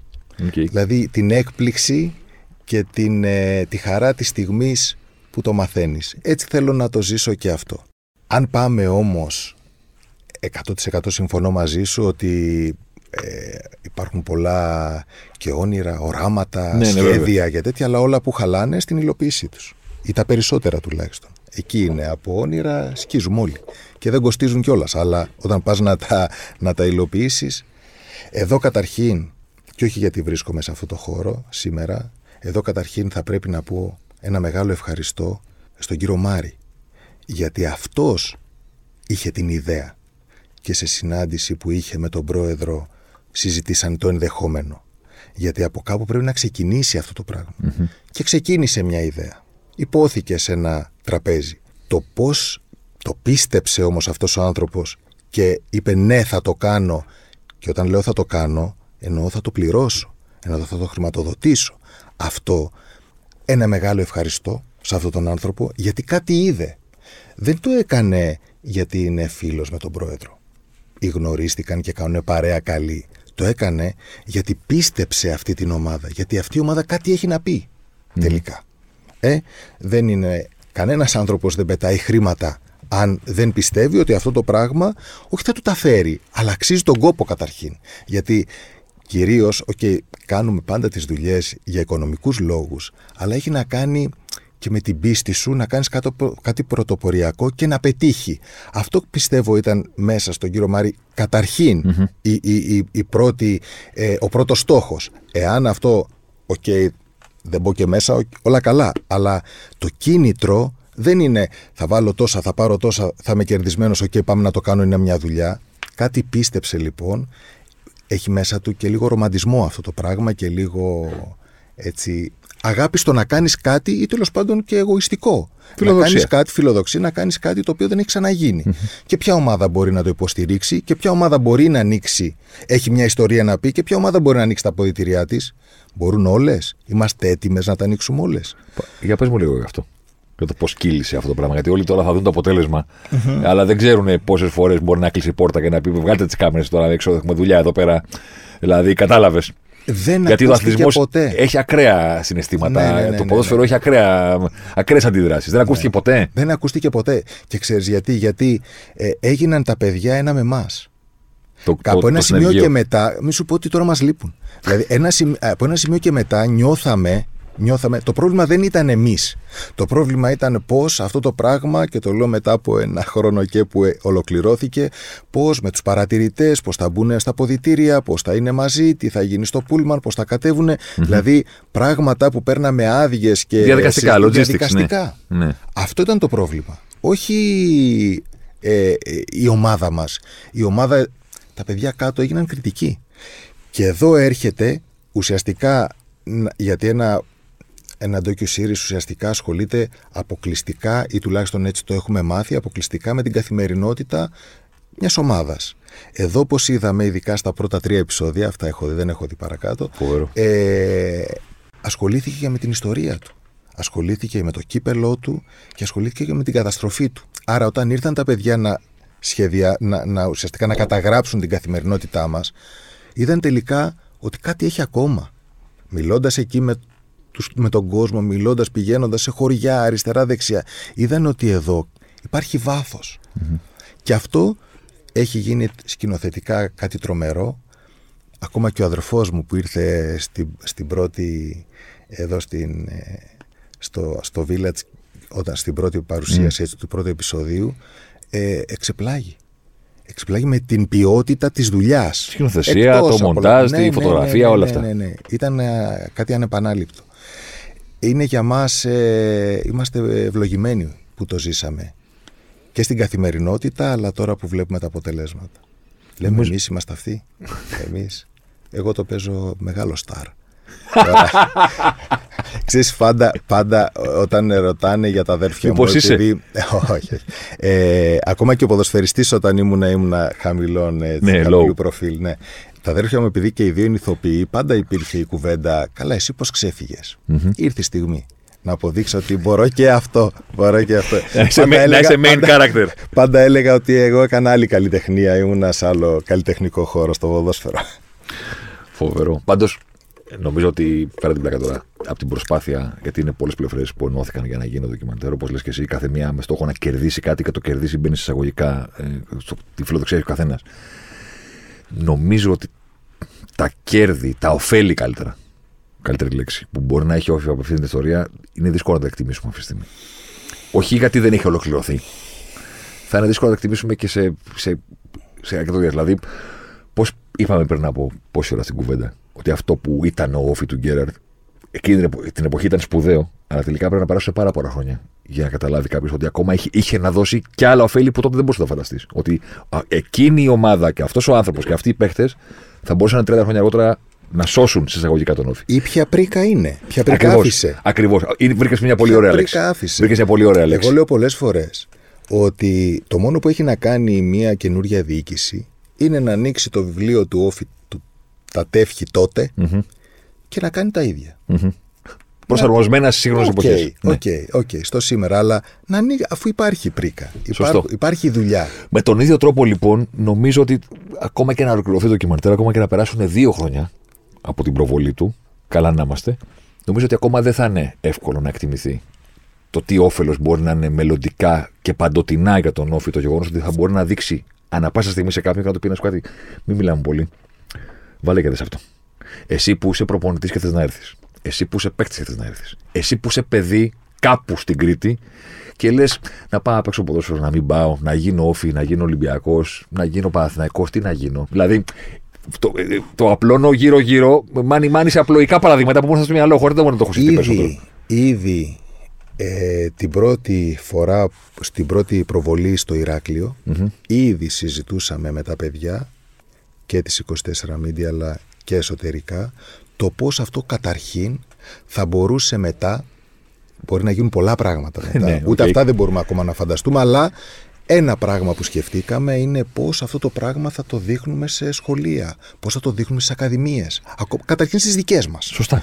Καταρχήν στις δικές μας. Πώς αυτό το πράγμα θα μαζευτεί σε ένα, ας είναι και 3,5 ώρες, Ναι, ναι, ναι. πώς θα μαζευτεί σε ένα, ε, σε μία προβολή για να το δείχνουμε παντού. Μπορεί να γίνεται ανάλυση σε πανεπιστήμιο. Το τι θα γίνεται σε πανεπιστήμιο, τι θα αναφέρεται στις ακαδημίες; Αυτό είναι το ποδόσφαιρο. Όταν γονείς και περιβάλλον ενός νέου ποδοσφαιριστή θεωρώντας ότι θα δώσει ένα άλοθη να μην στεναχωρηθεί το παιδί μου αν αποτύχει ότι όλα είναι στημένα, όλα είναι βρώμικα. Να δει αυτό, γιατί αυτό είναι πραγματικά το ποδοσφαιρο Όχι αυτό που ένας πατέρας δεν αντέχει να αναλάβει την ευθύνη ότι μπορεί και το παιδί του να αποτύχει. Δεν αποτυχάνει ο ίδιος, αυτό είναι ο εγωισμός μας σε σχέση με τα παιδιά μας, αλλά ε, η ουσία είναι αυτό είναι το ποδόσφαιρο. Αυτό να βλέπεις, όχι όλα τα άλλα. Και αν κάτι ουσιαστικά έχω να πω για αυτό το ντοκιμαντέρ, γιατί κάποιος θα το δει, κάποιος θα καταλάβει, άλλα μηνύματα θα καταλάβω εγώ, αλλά εσύ, αλλά η μητέρα μου, αναλόγως και, και ποιος το έχει δει, άλλος, κάποιος ποδοσφαιρόφιλος, κοντά σε ομάδες εκτός, ένα πράγμα μπορείς να αναγνωρίσεις και αυτό είναι το μεγαλείο του. Είναι η αλήθεια του. Είναι η, η αυθεντικότητά του. Δηλαδή δεν υπάρχει τίποτα Δεν ξέρω αν, αν, αν μπορώ να το εξηγήσω έτσι όπως το νιώθω. Πραγματικά κάθε άνθρωπος από έναν φύλαθλο που παίζουν πολύ μεγάλο ρόλο από ό,τι έχω δει τουλάχιστον σε αυτά τα επεισόδια είναι το μεγαλύτερο ποσοστό, είναι περισσότερο ο κόσμος μιλάει παρά εμείς. Νομίζω ότι αυτό κάνει τη διαφορά. Και δεν είναι τι θα καταλάβεις όταν θα το δεις, είναι τι θα νιώσεις. Τι θα νιώσεις από την αλήθεια. Βλέπουμε έναν παρουσιαστή σε μια εκπομπή και λες ψέματα λέει. το αντιλαμβάνεσαι, δεν χρειάζεται δεν το λέει, ναι, ναι. Ε, το αντιλαμβάνεσαι αυτό το πράγμα. Και αυτό έχει διάρκεια ή όχι. Αυτό θεωρώ που έχουμε κάνει όλοι μαζί, νομίζω ότι θα έχει διάρκεια για αυτό το λόγο. Γιατί ειπώθηκαν, ε, είναι, είναι ένα ατόφιο, είναι αληθινό. Και αυτό κάποιος θα πει: OK, okay, ε, μ' αρέσει, δεν μ' αρέσει. Σημασία έχει τι ένιωσε για αυτό το πράγμα. Αυτό, αυτό νομίζω ότι θα, θα είναι επιτυχία. Να σου σχολιάσω πάνω σε αυτό την πρώτον την κουβέντα σχολεία την είπε ο Γιώργος Μαυροτάς με το που βγήκαμε από την προβολή, από την αίθουσα, τον οποίο τυγχάνει λόγω Βουλιαγμένης και πόλο, να τον γνωρίζω έτσι από μικρός και ήταν η πρώτη κουβέντα που είχαμε εκεί. Το ότι αυτό το πράγμα πρέπει να το δείξουμε σχολεία γενικά. Το λέω ω προσεπίρωση των όποιων είπες, των όσων είπες. Ε, όλη τη σεζόν που παρακολουθώ ποδόσφαιρο στα αγγλικά κανάλια, στο BT Sport και στο Sky Sport και σε όλα αυτά, υπάρχει μια διαφήμιση φοβερή που δείχνει κορτσάκια που παίζουν ποδόσφαιρο βασικά, δεν έχει αγόρια. Έχει κορίτσια που παίζουν και δείχνει διάφορες γυναίκες να κάνουν διάφορες δουλειές πολύ απαιτητικές. Το να βρίσκονται σε ένα χειρουργείο, το να κάνουν μια γραφιστική κτλ. Και, και τις δείχνει σε μικρότερη ηλικία να κάνουν προπόνηση και να παίζουν ποδόσφαιρο και έχεις το φοβερό μήνυμα στο τέλος ότι football lasts for life. Το οποίο δεν το έχουμε καταλάβει σε αυτή τη χώρα και λέμε όλοι να πάει να παίξει. Και να γίνει ποδοσφαιριστής ή να μην γίνει ποδοσφαιριστής. Είτε γίνει ποδοσφαιριστής, είτε δεν γίνει ποδοσφαιριστής. Το παιδάκι το οποίο έχει περάσει κάποιες ώρες με μία παίχτε και ένα προπονητή στην προσπάθεια να πετύχει κάτι, οι ικανότητες που αποκτά και δεν μιλάμε για το κοντρόλ και για το δυνατό σουτ. Οι ικανότητες που αποκτά διαρκούν μία ζωή ο αθλητισμός, ο ομαδικός αθλητισμός, ο ατομικός σου δίνει άλλα εφόδια, μια μοναχικότητα και μια προσήλωση διαφορετική. Το ομαδικό όμως, αυτό που αποκτάς, το κουβαλάς μια ζωή. Και έβλεπα αυτή τη διαφήμιση, τη βλέπω όλη τη χρονιά που παίζει στο Beat Sport, νομίζω ότι τη δείχνουν. Και, και λέω, Ρε χάμω το. Μιλάμε όλη μας τη ζωή για το ποδόσφαιρο, για το μπάσκετ. Είναι δουλειά μας. Βγάζουμε λεφτά. Κάποιοι το παίξαμε, κάποιοι δεν το παίξαμε, κάποιοι γινόμαστε δημοσιογράφοι, οτιδήποτε. Αυτό που μας έχει διαφύγει σε όλη αυτή την ιστορία είναι ότι δεν μιλάμε για το κοντρόλ. Μιλάμε για την ικανότητα να συνεπάρξεις με ανθρώπους. Να κάνεις φίλους και να μπορείς να έχεις συμπέκτη κάποιον που μισείς. Κάποιον που αντιπαθείς. Γιατί αυτό θα το βρεις στη δουλειά σου. Αποκλείεται εκεί που θα σε προσλάβουν για να γίνεις λογιστής ή αρχιτέκτονας ή δεν ξέρω και εγώ τι. Αποκλείεται να τους συμπαθείς όλους. Αποκλείεται το αφεντικό σου να είναι πάντα δίκαιο. Αποκλείεται η ζωή θα είναι άδικη. Όπως θα είναι άδικος ο διαιτητής, όπως θα είναι. Δηλαδή, ο αθλητισμός μέσα υπόγεια, χωρίς το καταλαβαίνεις, σε πάρα πολύ κρίσιμες ηλικίες, από τα 14 μέχρι τα 20, πες ότι παίζεις και δύο χρόνια στους άντρες, παιδί μου, μέχρι να το κόψεις. Εντάξει, στην τοπική σου ομάδα. Σε προετοιμάζει χωρίς να το καταλαβαίνεις για άπειρα πράγματα που θα βρεις μπροστά σου. Το οποίο το έχουμε ξεχάσει να το βάζουμε στην κούβεντα. Και μιλάμε μόνο για το πήραμε παίχτη, δεν πήραμε παίχτη, έχουμε καλό προπονητή, δεν έχουμε καλό προπονητή. Δεν ξέρω στι ηλικίες αυτές αν το έχουμε ξεχάσει ή αν δεν μπορούμε να το διαπαιδαγωγήσουμε ε, να το πούμε τουλάχιστον στους γονείς. Ότι φέρετε τα παιδιά σας ναι. όχι για να γίνουν ναι. ποδοσφαιριστές, αλλά για να μάθουν κάτι που δεν θα μάθουν αλλού. Αν, αν, αν σε μια ακαδημία χρειάζονται τα παιδιά καθημερινή προπόνηση, ε, οι γονείς θέλουν διπλές προπονήσεις. Πραγματικά εκεί είναι, εκεί είναι το θέμα. Δεν θέλω να πω το πρόβλημα. Ναι, ναι, ναι, οκ. Εκεί είναι το θέμα. Καταλαβαίνω πώς το λες. Γιατί αν έχει ειδικά για τα μάτια ενός γονιού όλα τα παιδιά είναι Κριστιανό Ρονάλντο και μην χάσουμε τα χρήματα, μην χάσουμε δηλαδή να κάνει καριέρα το παιδί. Ε, δεν είμαστε, δε- δεν προετοιμάζουμε το παιδί μας, σίγουρα όλοι θέλουμε τα παιδιά μας να ε, καταρχήν να γίνουν καλοί άνθρωποι. Δηλαδή και θα παίξει ποδόσφαιρο ή δεν θα παίξει ποδόσφαιρο αυτό είναι ένα άλλο. Ε, θα, να, να αγαπάει τον αθλητισμό, να, να ακολουθεί όλο αυτό και αν μαζί με το σχολείο μπορεί να συνεπάρξουν και τα δύο και να προχωρήσει και να προχωρήσει και στην ομάδα αλλά και στο πανεπιστήμιο, εύκολα οι γονείς δίνουν το άλοθη ή το ένα ή το άλλο. Διάλεξε. Για ποιο λόγο; Για ποιο λόγο; Πόσοι επιστήμονες έχουν. Εγώ δεν το κατάφερα, αλλά πόσοι άλλοι το έχουν καταφέρει; Γιατί όχι; Γιατί αμέσως να λυθεί το πρόβλημα το ένα από τα. Γιατί; Γιατί μπορεί να κάνει τα παι- το παιδί και τα δύο. Ε, το ποδόσφαιρο το καταλαβαίνουν περισσότερο, τους αρέσει ειδικά των πατεράδων να είναι στο ποδόσφαιρο, αλλά όταν θα φύγει από μια ομάδα, για παράδειγμα, σε μια αξιολόγηση, μπορεί ένα παιδί να φύγει από τον όφη, ξαφνικά σταματάει και το ποδόσφαιρο. Κάτσε τόσο πολύ, τόσο πολύ το αγαπούσε. Τόσο... Κατα, καταλαβαίνεις τι εννοώ. Ενώ όταν είναι εκεί υπάρχει πίεση. Εμείς κάνουμε μια τεράστια προσπάθεια εκτός του ότι θέλουμε ξανά, όπως είπα και πριν, υπάρχουν κάποιοι τόμοι, το τι γινόταν τότε. Αυτό, εκεί ήθελα να σε πάω. Ε, ε, εγώ το πρώτο πράγμα που είπα όταν ξαναγυρίσαμε στον Όφη είναι καταρχήν τα παιδιά, τα μικρά παιδιά να θέλουν να ξαναέρθουν στον Όφη. Υπήρχαν πάρα πολλά χρόνια, τα τελευταία χρόνια πριν μπούμε στην ομάδα, τα οποία τα ζητούσε ο Όφη από διάφορα σημεία της Κρήτης και δεν πήγαιναν στον Όφη. Ενώ κάποτε ερχόνταν τρέχοντας και ξυπόλυτα. Ε, Υπερβολικά, Ναι, ναι, το ναι. λέω στην υπερβολή του. Τώρα ξαφνικά δεν έρχονταν κανένας τα τελευταία χρόνια. Άρα ξανα, να να ξαναδημιουργήσουμε την, την αξιοπιστία να γυρίσουν τα παιδιά πίσω. Στον Όφη, στη μεγαλύτερη ομάδα της Κρήτης. Αυτό νομίζω το έχουμε πετύχει. Είμαστε σε ένα καλό επίπεδο, αλλά ρίχνουμε πάρα πάρα πολλή δουλειά εκτός από τις υποδομές και όλες τις παροχές που πρέπει να έχουν τα παιδιά και να νιώθουν και οι γονείς αλλά και τα παιδιά ασφάλεια σε τραυματισμούς, σε οτιδήποτε. Είναι η προπόνηση με τους γονείς. Το παιδί είναι στη μέση, η ομάδα και οι γονείς είναι γύρω-γύρω και κοιτάζουμε καταρχήν πώς θα έχουμε ένα υγιή παιδί. Όχι σωματικά μόνο και ψυχικά. Και αν αυτό το παιδί υπάρχουν οι δυνατότητες γι' αυτό είναι και εκεί. Γιατί έχουμε μόνο αγωνιστικά τμήματα. Δεν κάνουμε ε, μαζικό αθλητισμό στο, στα, στα τμήματα του ΟΦΗ, γιατί είμαστε στα τμήματα της Super League ουσιαστικά στα, πε- στις ομάδες τις αγωνιστικές από K15 και πάνω. Ε, αλλά ε, εκεί υπάρχει μια πληγή με τους γονείς. Αυτοί θέλουν περισσότερο προπόνηση και στην, στην επικοινωνία με το παιδί. Εμένα ο πατέρας μου, ίσως δεν ξέρω, ίσως είναι και αυτό μια λύση. Δεν ήξερα καν αν είναι στο γήπεδο. Ερχόταν πάντα, αλλά δεν ξέρω κατά πόσο πρέπει να ξέρω ότι είναι στο γήπεδο και να με βλέπει ή να μετά να μου κάνει κριτική. Και... Θεωρούμε, όπως είπα και πριν, βλέπουμε στα παιδιά μας τον εγωισμό μας. Δεν θέλουμε να αποτύχει γιατί θεωρούμε ότι θα αποτύχουμε εμείς. Αυτό είναι το ζητούμενο δεν το θεωρούμε μία άλλη οντότητα που ναι θα την υποστηρίξω και έρχονται γονείς. Και όταν ζούσα στο ναύπλιο, ρε Ηλία κάνε κάτι και λόγω του Ολυμπιακού Ναι, θεωρούν βέβαια. ότι εύκολα εγώ μπορώ να πάω αύριο Ένα το πρωί ένα τηλέφωνο, παιδί. ναι. Ναι, ένα τηλέφωνο. Και λέω ρε παιδιά, εντάξει, γιατί να πάει εκεί; Καταρχήν πάντα μιλάνε σε πρώτο, Πληθυντικό. πρώτο πληθυντικό. Να πάμε. Ναι, ναι, θα πάμε, μας ζητήσανε. Ναι. Καριέρα κάνουμε Έχουμε μαζί προτάσει όλοι μαζί. κάνουμε μαζί. Καταρχήν του λέω εσύ τι ήρθες εδώ να κάνεις; Εγώ θέλω να μιλήσω με το παιδί, γιατί μου αρέσει να μιλάω με τα παιδιά. Θέλω καταρχήν να καταλάβω τι θέλει το παιδί. Πολλές φορές οι γονείς θέλουν να κάνει καριέρα το παιδί και όχι το παιδί. Τέλος πάντων, είναι πολύ μεγάλη κουβέντα αυτή, ε, αλλά στην Ελλάδα, δεν ξέρω στο εξωτερικό, δεν έχουμε καλή εικόνα. Και αυτό το βλέπουμε και γύρω από τα γήπεδα, σε παιχνίδια ακαδημιών, το πώς εκφράζονται, το πώς είναι στα κάγκελα και βρίζουν και βρίζουν τον αντίπαλο, βρίζουν τον διαιτητή, οι γονείς λες και παίζουν ένα ρόλο. Και έρχονται και τα παιδιά σε δύσκολη θέση.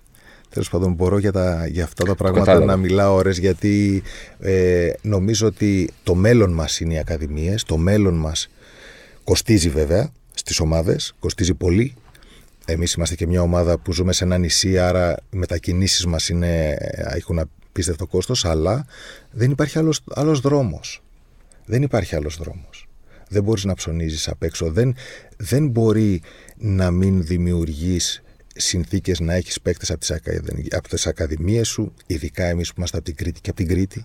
Αυτό θα ήταν ιδανικό. Ναι, γιατί οι δυσκολίες του νησιού κάποια στιγμή είναι και ιδιαιτερότητες θετικές όμως. Πόσο ωραίο θα ήταν να έφτανε σε ένα επίπεδο Ατλέτικο Μπιλμπάου. Ναι. Εντάξει, δεν, δεν, δεν λέω κάτι τόσο ακραίο, Όχι. να είναι όλοι Βάσκοι, αλλά, Όχι. Ε, αλλά να έχεις παιδιά από την Κρήτη. Όχι, αλλά α, η απόσταση που είναι μειονέκτημα σε αρκετά πράγματα, κάπου είναι και πλεονέκτημα. Ναι, ναι, ναι. ναι. Το πλεονέκτημα είναι ότι τα παιδιά της συγκεκριμένης γεωγραφικής περιοχής της χώρας είναι πιο εύκολο να διοικητευτούν στην καλή ομάδα του νησιού, στη μεγάλη ομάδα του, του νησιού, παρά να φύγουν. Γιατί τότε η απόσταση γίνεται πλεονέκτημα δικό σου, της ομάδας που είναι εκεί ε, κοντά. Δεν μπορεί να είναι μειονέκτημα σε όλα μόνο. Ακριβώς, Η απόσταση και η κλειστή κοινωνία και το νησί και γύρω-γύρω θάλασσα, κάπου έχει και ένα πλεονέκτημα. 100%. Κάπου που χειρο... Αυτό το πλεονέκτημα πρέπει να το ξαναβρει. Δηλαδή συμφωνώ, δεν γίνεται. Συμφωνώ, συμφωνώ. Δεν γίνεται. Και τότε να δω, ας πούμε, το αν ήσουν αντός βασικό σε εκείνο το τελικό, γιατί λέω μην κάνω καμιά παρούφα, στο το 99. Εντάξει, δύο ξένους έχει ο Ολυμπιακός εκείνο το μάτσο. Δηλαδή, άσε τον όφη.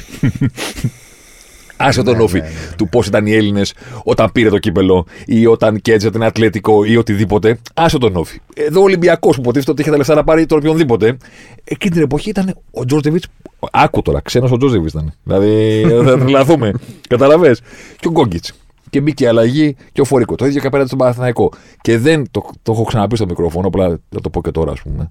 Ε, δεν είναι ούτε σοβινιστικό, ούτε ρατσιστικό, ούτε οτιδήποτε. Τα Ελληνόπουλα ή οτιδήποτε. Είναι καθαρά λογικό το κομμάτι το συγκεκριμένο. Δεν, πρέπει κάπου να υπάρχει μια ισορροπία. Το παρακάναμε. Δεν λέμε ούτε να ξανα, δεν θα ξαναγυρίσουμε ποτέ στην εποχή που στον Ολυμπιακό στον Όφη θα παίζουν 9, ξένοι, 9 Έλληνες. Ποτέ. Fact. Κάτι ενδιάμεσο. Να είναι 4. Να είναι 5. Κάτι ενδιάμεσο. Για να υπάρχει ένας χαρακτήρας στην ομάδα και να υπάρχει και μια σύνδεση του κόσμου, γιατί ο κόσμος δεν είναι σοβινιστικό, είναι λογικό, δεν είναι εύκολο να συνδεθεί το ίδιο με έναν ξένο ποδοσφαιριστή. Ακόμα και αν είναι παιχταράς, ακόμα και αν είναι οτιδήποτε, πρέπει να τον έχει χρόνια μπροστά του. Ακόμα και για να τον βρίζει. Δηλαδή, σε ένα στον όφη σίγουρα σε βρίζανε κάποια στιγμή. 100%. Εννοείται. Και στον Ολυμπιακό σε βρίζανε. Και στον Ηρακλή σε βρίζανε. Δεν βρίζαν τον ξένο. Δηλαδή, θέλω να πω, η σύνδεση Καλά, καλά. γίνεται με τον Έλληνα. Όταν κάποια, στιγμή, όταν κάποια στιγμή αυτό το πράγμα το είπα σε μια συνέντευξη ως παίκτης του ολυμπιακου ε, ήμουνα πρωτοσέλιδο. Ότι η βόμβα στο, στο Ρέντιο Προυσανίδης. Γιατί έβαλα, είπα ότι καταρχήν άλλο είπα, άλλο γράφτηκε. Ναι, οκ. Ε, γιατί η ερώτηση δεν ξέρω αν υπήρχε κάτι άλλο πονηρό από πίσω. Δεν θέλω να σκέφτομαι κάτι τέτοιο, αλλά μπορεί να ήταν απλά ένα λάθος στη διατύπωση. Η ερώτηση όταν ε, δεν λεγόσουν Πουρσανίδης και λεγόσουν Πουρσανίδοβιτς Ναι. ε, θα έπαιζες. Και εγώ το μόνο που είπα, γιατί εντωμεταξύ εγώ, ο, οι κολλητοί μου ήταν κυρίως αυτοί που παίζαμε μαζί. Δηλαδή ο Ζε Ελίας, ο Καρεμπέ, α, με αυτούς έκανα παρέα και μα, ε, ο Πασαλής σίγουρα, αλλά τα παιδιά, τα αμυντικά χαφ ουσιαστικά. Και το μόνο που είπα είναι ότι μακάρι αυτά τα παιδιά που ήρθαν να κάνουν παραπάνω πράγματα στον Όφη, στον Ολυμπιακό, γιατί γι' αυτό ήρθαν κιόλας. Να κατακτήσουν περισσότερα πράγματα. Και την άλλη, την άλλη μέρα είχε πρωτοσέλιδο, θυμάμαι, δεν χρειάζεται να πω την εφημερίδα, που και έλεγε ότι ας κάνουν πρώτα αυτά που έχουμε κάνει εμείς και μετά να μιλάνε. Καλό. Καλό. Καλό, Ήτανε καλό. πολύ κοντά. Φοβερό.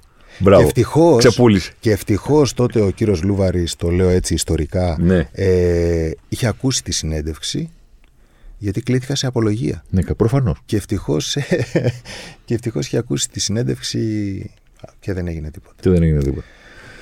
Το Οκ. έλεγα τους Έλληνες, θέλω να πω ότι δεν είναι μόνο ρε παιδί μου, ξέρεις, πατριωτικοί λόγοι. Ήρθε θέμα, θέμα, να βλέπουμε Έλληνες. ήρθε θέμα, δεν θα πω πολλές λεπτομέρειες γιατί δεν μας τιμά. Δεν μας τιμά με την έννοια, είναι λίγο, δεν, είναι- όχι ότι δεν είναι σοβαροί άνθρωποι που φέραν το θέμα, αλλά που έχουμε φτάσει. Ήρθε σε- θέμα στη Super League, γιατί εγώ παρακολουθώ έτσι τα συμβούλια στη Super League από, για λογαριασμό του Όφη.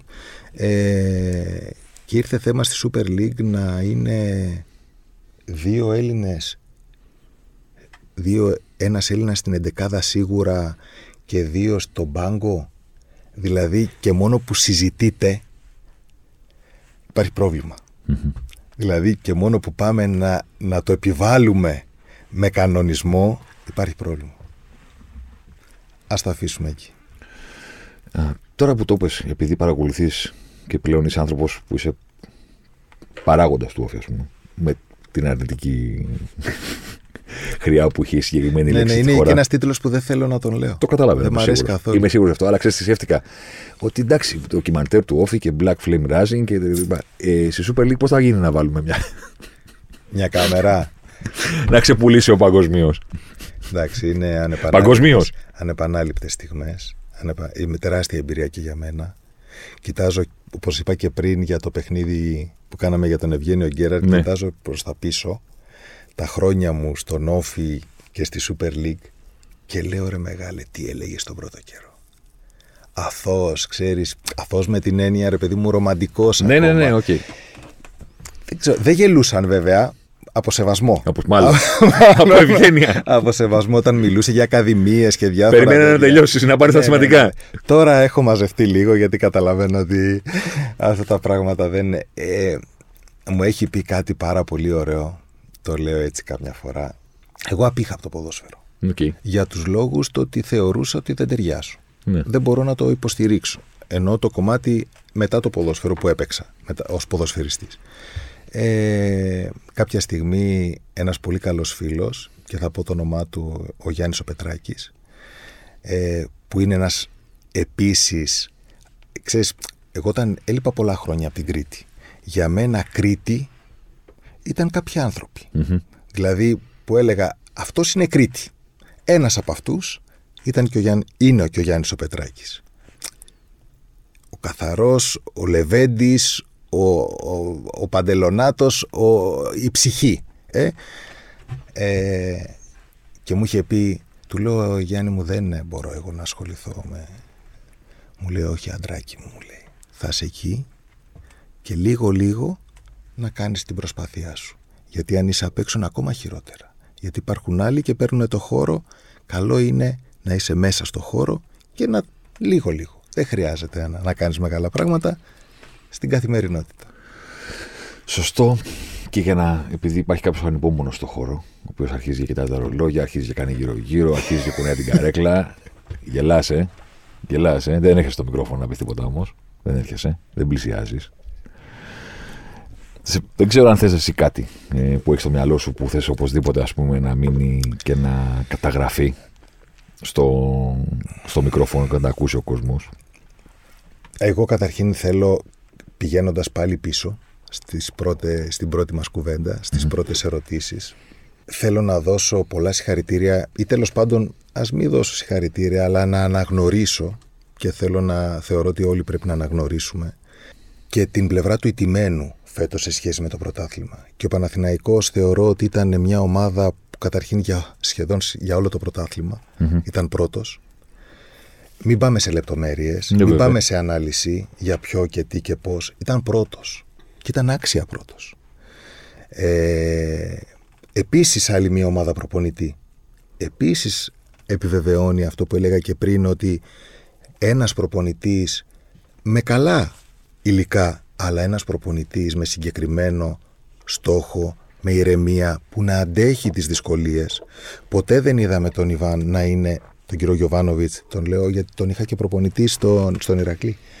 Ε, ποτέ δεν τον είδαμε να χάνει τον έλεγχο.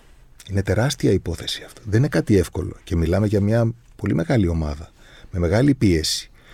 Ε, καταρχήν, το πρώτο που θα πω, μάλλον το πρώτο που κέρδισε αυτός ο άνθρωπος, και δεν ξέρω αν πρέπει να το πω δημόσια, αλλά οκ, είναι ότι ξανααγαπήθηκε ο πρόεδρός τους. Δηλαδή, ενώ υπήρχε πάντα μία γκρίνια αριστερά-δεξιά, Φυσικά. αγαπήθηκε μέσα από αυτή την. ή τέλος πάντων πήρε τη, τη Έφυγε η θέση μαύριλα του, από πάνω του. πήρε τη θέση του γιατί η ομάδα ήρθε σε ηρεμία και έχω- έχει αποτελέσματα. Και όλο αυτό έγινε, προφανώς κάποιος τον επέλεξε και έχει μερίδιο ευθύνης θετικής ο, και ο κύριος Αλαφούζος, αλλά όλο το σύστημα δούλεψε γιατί, γιατί και η ομάδα πήγε καλά.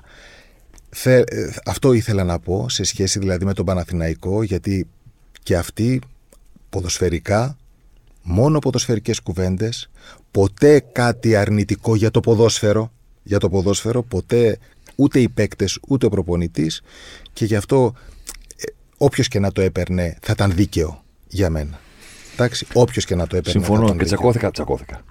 Υπήρχε κόσμος που μέσα στην ένταση της χρονιάς δεν το καταλάβαινε. Που έλεγε Μα λες τόσο καλά λόγια κατά και πόσο Παναθηναϊκός είναι πρώτος. Το ρημάδι το άθλημα είναι δύσκολο, μπορεί να τρελά Νίκολα. Και δεν εννοώ ότι έκλεβε ο Παναθηναϊκός, θα πας πάρα πολύ σωστά.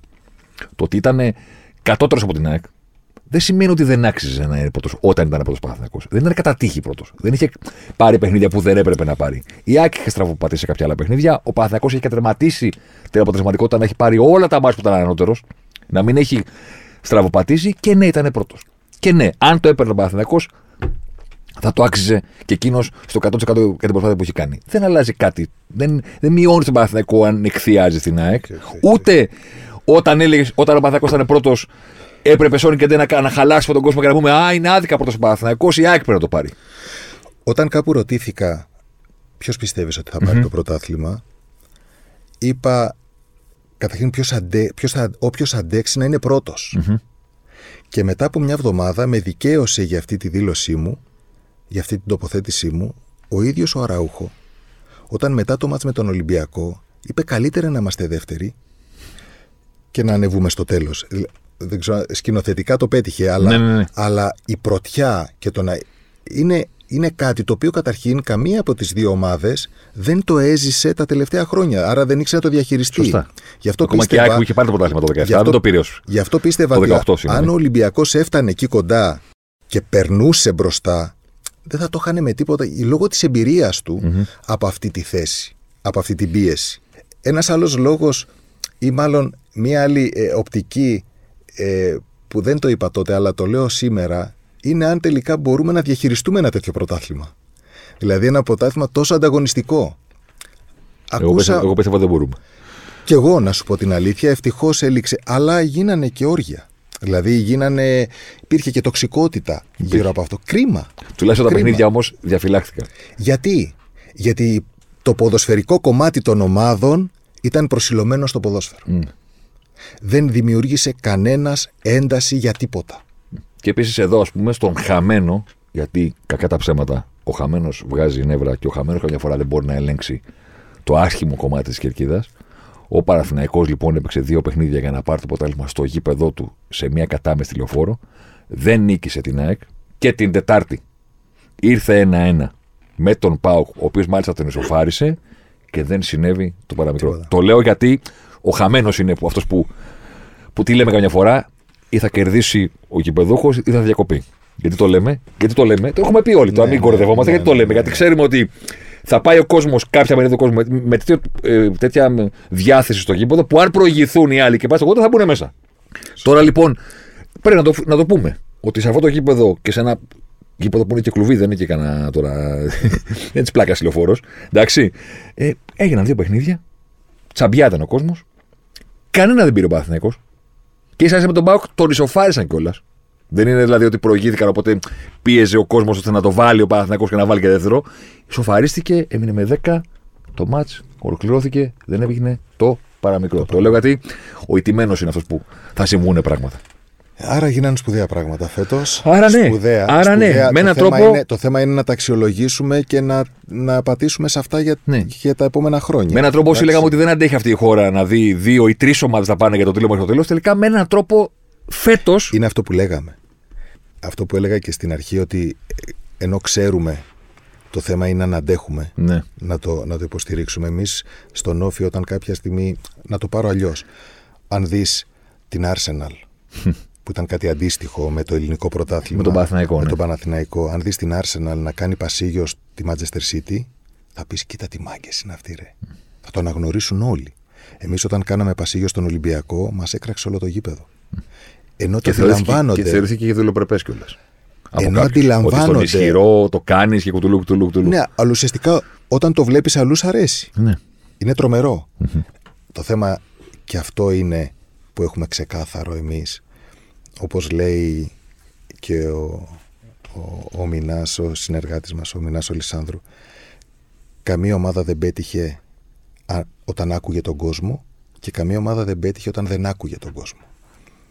Εμείς έχουμε ένα συγκεκριμένο δρόμο, ένα συγκεκριμένο στόχο, χαράζουμε μια πορεία Πάντα βέβαια ε, προσαρμοζόμαστε αναλόγως και στις συνθήκες αλλά έχουμε ένα συγκεκριμένο στόχο και έχουμε κάποιες αποφάσεις σε σχέση στο να αλλάξουμε κάποια πράγματα. Ξέρουμε ότι δεν αλλάζουν τα πράγματα εύκολα, υπάρχουν γενιές και το DNA και ε, οι συνήθειες είναι πολλών ετών, αλλά ο στόχος μας είναι να κάνουμε, όπως είπα και πριν, το αυτονόητο. Ό,τι γίνεται σε όλο τον κόσμο. Μόνο για το καλό του ποδοσφαίρου και το πώς θα φέρουμε κόσμο πίσω και μία δήλωσή μας, μία ενέργειά μας, πώς θα φέρει κόσμο στη, στο γήπεδό μας και γενικά στο, στο, στο ποδόσφαιρο. Θα Αυτό θέλουμε μόνο να κάνουμε. Θα ευχηθώ καλή επιτυχία. Όπως συνηθίζω να λέω, που μου λένε κάποιοι ποια ομάδα υποστηρίζεις και τα λοιπά. Και του λέω ρε παιδιά, δεν έχετε καταλάβει ότι στη δουλειά μας είμαστε πάρα πολύ από τον εαυτό μας. Πολύ, πολύ εγωιστέ. Δηλαδή, αν πω καλά λόγια για μια ομάδα, είμαι με αυτή την ομάδα εκείνη τη χρονιά. Γιατί θέλω να δικαιωθώ εγώ. Δεν θέλω να μου πούνε πού είναι η ομάδα που μας έλεγε ότι θα πάρει το πρωτάθλημα. Ναι. Με αυτήν είμαι. Και αν πω άσχημα λόγια για μια ομάδα, δεν θέλω μετά να πάει καλά. Γιατί θα πρέπει να έρθω στο μικρόφωνο και να πω. Κάναμε λάθη τελικά. Ωραίο είναι αυτό πάντως. Ε. Αυτοί που κράζαμε. Αυτό, ωραίο είναι αυτό η αναγνώριση του λάθους. Εννοείται. Μεγαλείο. Εννοείται. Απλά λέω ότι το κίνητρό μου είναι πάρα απ' όλα ο εαυτός μου. Με... Αναγνωρίζοντας το λοιπόν αυτό στο μικρόφωνο, θέλω να πω ότι μην τυχόν και δεν πάρει καλά του χρόνου. Δηλαδή, μην...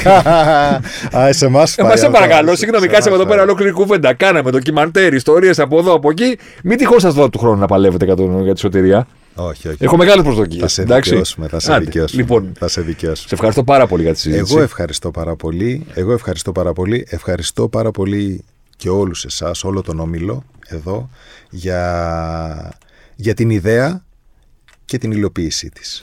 Εμείς το μόνο που κάναμε ήταν να ανοίξουμε μόνο τις πόρτες της ομάδας και να, να μας δείτε στην καθημερινότητά μας με τις καλές και τις κακές μας στιγμές. Το λες αλλά δεν ήταν απλό. Το είναι μια κουβέντα που λες αλλά δεν ήταν απλό. Δεν ήταν, όχι δεν, δεν ήταν.